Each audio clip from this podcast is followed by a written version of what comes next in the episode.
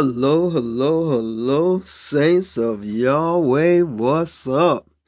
It is another glorious, wonderful day in the Lord. Hallelujah. Glory be to God. It is March 16th, 2023. And it is a wonderful day. We are going to have a glorious day in the Lord. And we're going to jump right into it. Our, our, our word for today is Genesis chapter 3, verses 8 through 15. 8 through 15. And I'm reading from the New Century Version of uh, the Bible. And it reads Then they heard the Lord God walking in the garden during the cool part of the day. And the man and his wife hid from the Lord God amongst the trees in the garden. But the Lord called to the man and said, Where are you? The man answered, I heard you walking in the garden, and I was afraid because I was naked, so I hid. God asked, Who told you you were naked? Did you eat fruit from the tree from which I commanded you not to eat? The man said, You gave this woman to me, and she gave me fruit from the tree, so I ate it. Then the Lord said to the woman, How how could you have done such a thing? She answered, The snake tricked me, so I ate the fruit. So I ate the fruit. The Lord said to the snake, Because you did this, a curse will be put on you, and you will be cursed as no other animal, tame or wild, will ever be. You will crawl on your stomach, and you will eat dust all the days of your life. I will make you and the woman enemies to each other. Your descendants and her descendants will be enemies. One of her descendants will crush your head, and you will and you will bite his heel. Genesis chapter 3, verses 8 through 15. Uh, the New Century Version. Okay. This is a, a, a lot to do in a few minutes, uh, but I'm going to try to keep this, like I said, under 20 minutes. Genesis 8 through 15. Beginning with God visiting Adam and Eve in the garden. That when God came and visited them after they had eaten the fruit of the tree of good and evil. And had disobeyed God. Excuse me. By eating of that fruit that God had told them not to.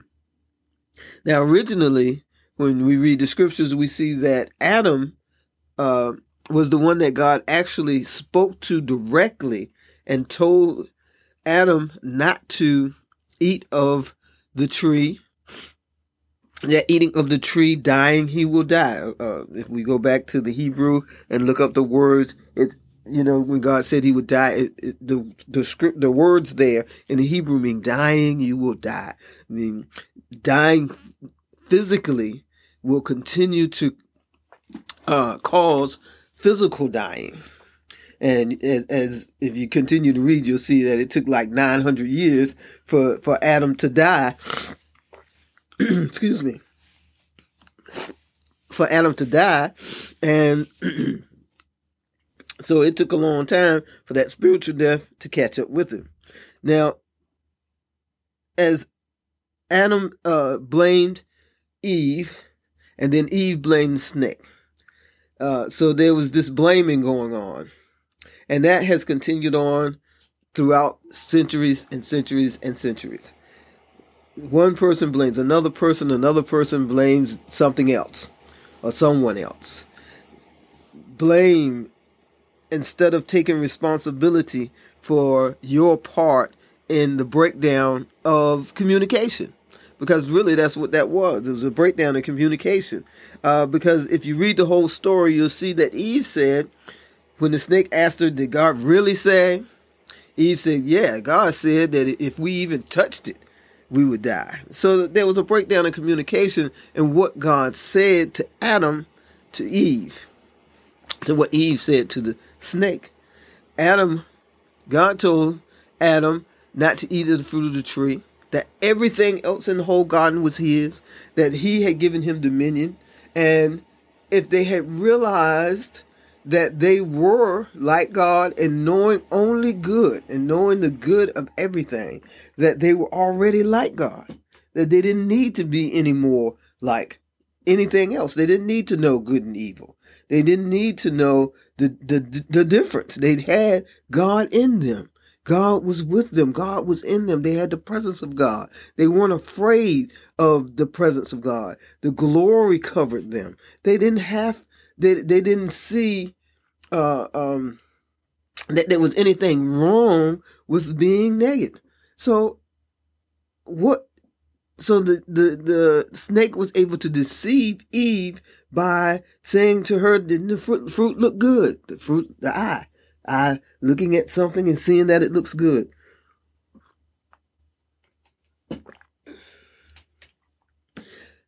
And being able to deceive them into believing that they were something better.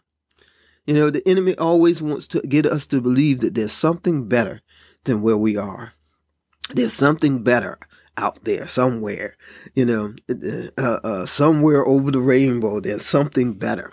Not necessarily. If you are in the will of God right now, you're doing what you believe that God has said for you to do, that God has set you in your place, and you're moving forward, even though the time might seem hard, even though it may seem like a difficult place. If it's where you believe that God has called you and it's what God told you to do, then keep on keeping on. Don't be deceived in thinking there's something better somewhere off in the distance that you can't see if you're doing what you believe God is, even though everything that you believe that God has told you about what you're doing has not come to fruition, has not manifest, that's okay. Because you know God is with you. God is carrying you through, and God will bring it. God will bring it as you continue forward, as you continue allow God to work in you. Don't move to the right or to the left. Keep going in the direction that God has set you in. No, don't give up your authority. You see, that's what happened. That's what the snake was after. It was after the authority of the earth. And because because Adam yielded to what the snake tricked Eve into, because Adam yielded, he yielded, he, he gave over authority of the earth. And so now Satan is the God of this earth. And God is not in control of this earth out of the realm of your life. If you have allowed God into your life and you uh, uh, are following God, you believe Jesus, then God is now in control of your life and your realm. But the world at large, the enemy is in charge of. And we have to remember that, that God is in control of our lives. God, because we ha- we have allowed God in, and we have to remain steadfast in knowing that we have allowed God in, and we allow God to uh, rule and reign in our lives, and we. Excuse me, and through that, through accepting Jesus and having Jesus in our lives, that we now have the authority to be able to speak to situations and circumstances in the name of Jesus and control those situations and circumstances through the name of Jesus. We now have that authority back through Jesus. And so now, but that is, that's how we have it back through Jesus Christ. So now that we have it back because Jesus has come and remember as God says that uh, the, he cursed the snake, told the snake that the snake would eat dust all the days of his life, and that uh, that he would make that he would make the woman uh, in, woman and the snake enemies to each other, and your descendants and her descendants will be enemies. And one of her descendants will, uh, one of her descendants will crush your head, and you will bite his heel. That's Jesus. Jesus crushed the head of the snake, and it says that Jesus has made his enemies his footstool. That are, no, no, Jesus has crushed the head of his enemies. That Jesus had that the enemy is under Jesus' feet. That's what I'm looking for.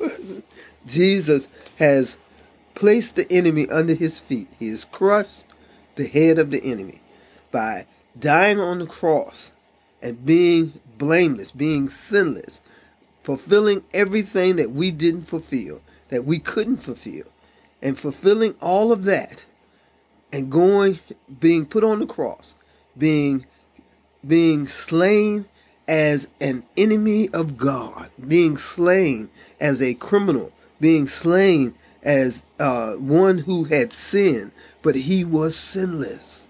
So he paid the price. He said he was made to be sin. He was made to be sin. So that once that was done and that he died, he descended into hell. And as descending into hell, he paid the cost for us by going to hell because that was our cost. That was the penalty that we had to pay. But Jesus paid that full cost. Hallelujah. Paid that full cost. And because he was sinless, God was able to raise him up. Ah, glory to God. And it says that Jesus took captivity captive. Hallelujah. He took the keys of death and hell and uh, everything that the Satan had stole and took it back. Glory to God.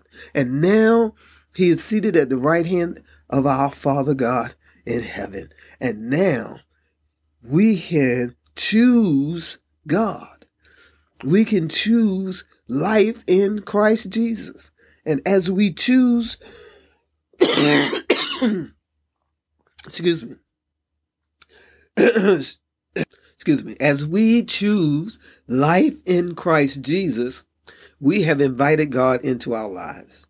Now, excuse me, we have dominion back. Glory to God. We don't have to be afraid. Hallelujah.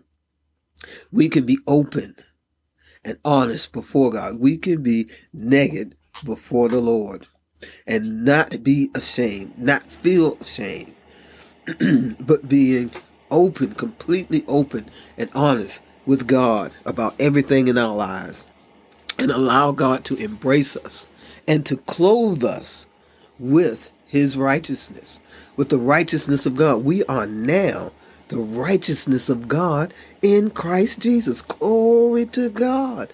We are the righteousness of God in Christ Jesus. We are filled with His Holy Spirit.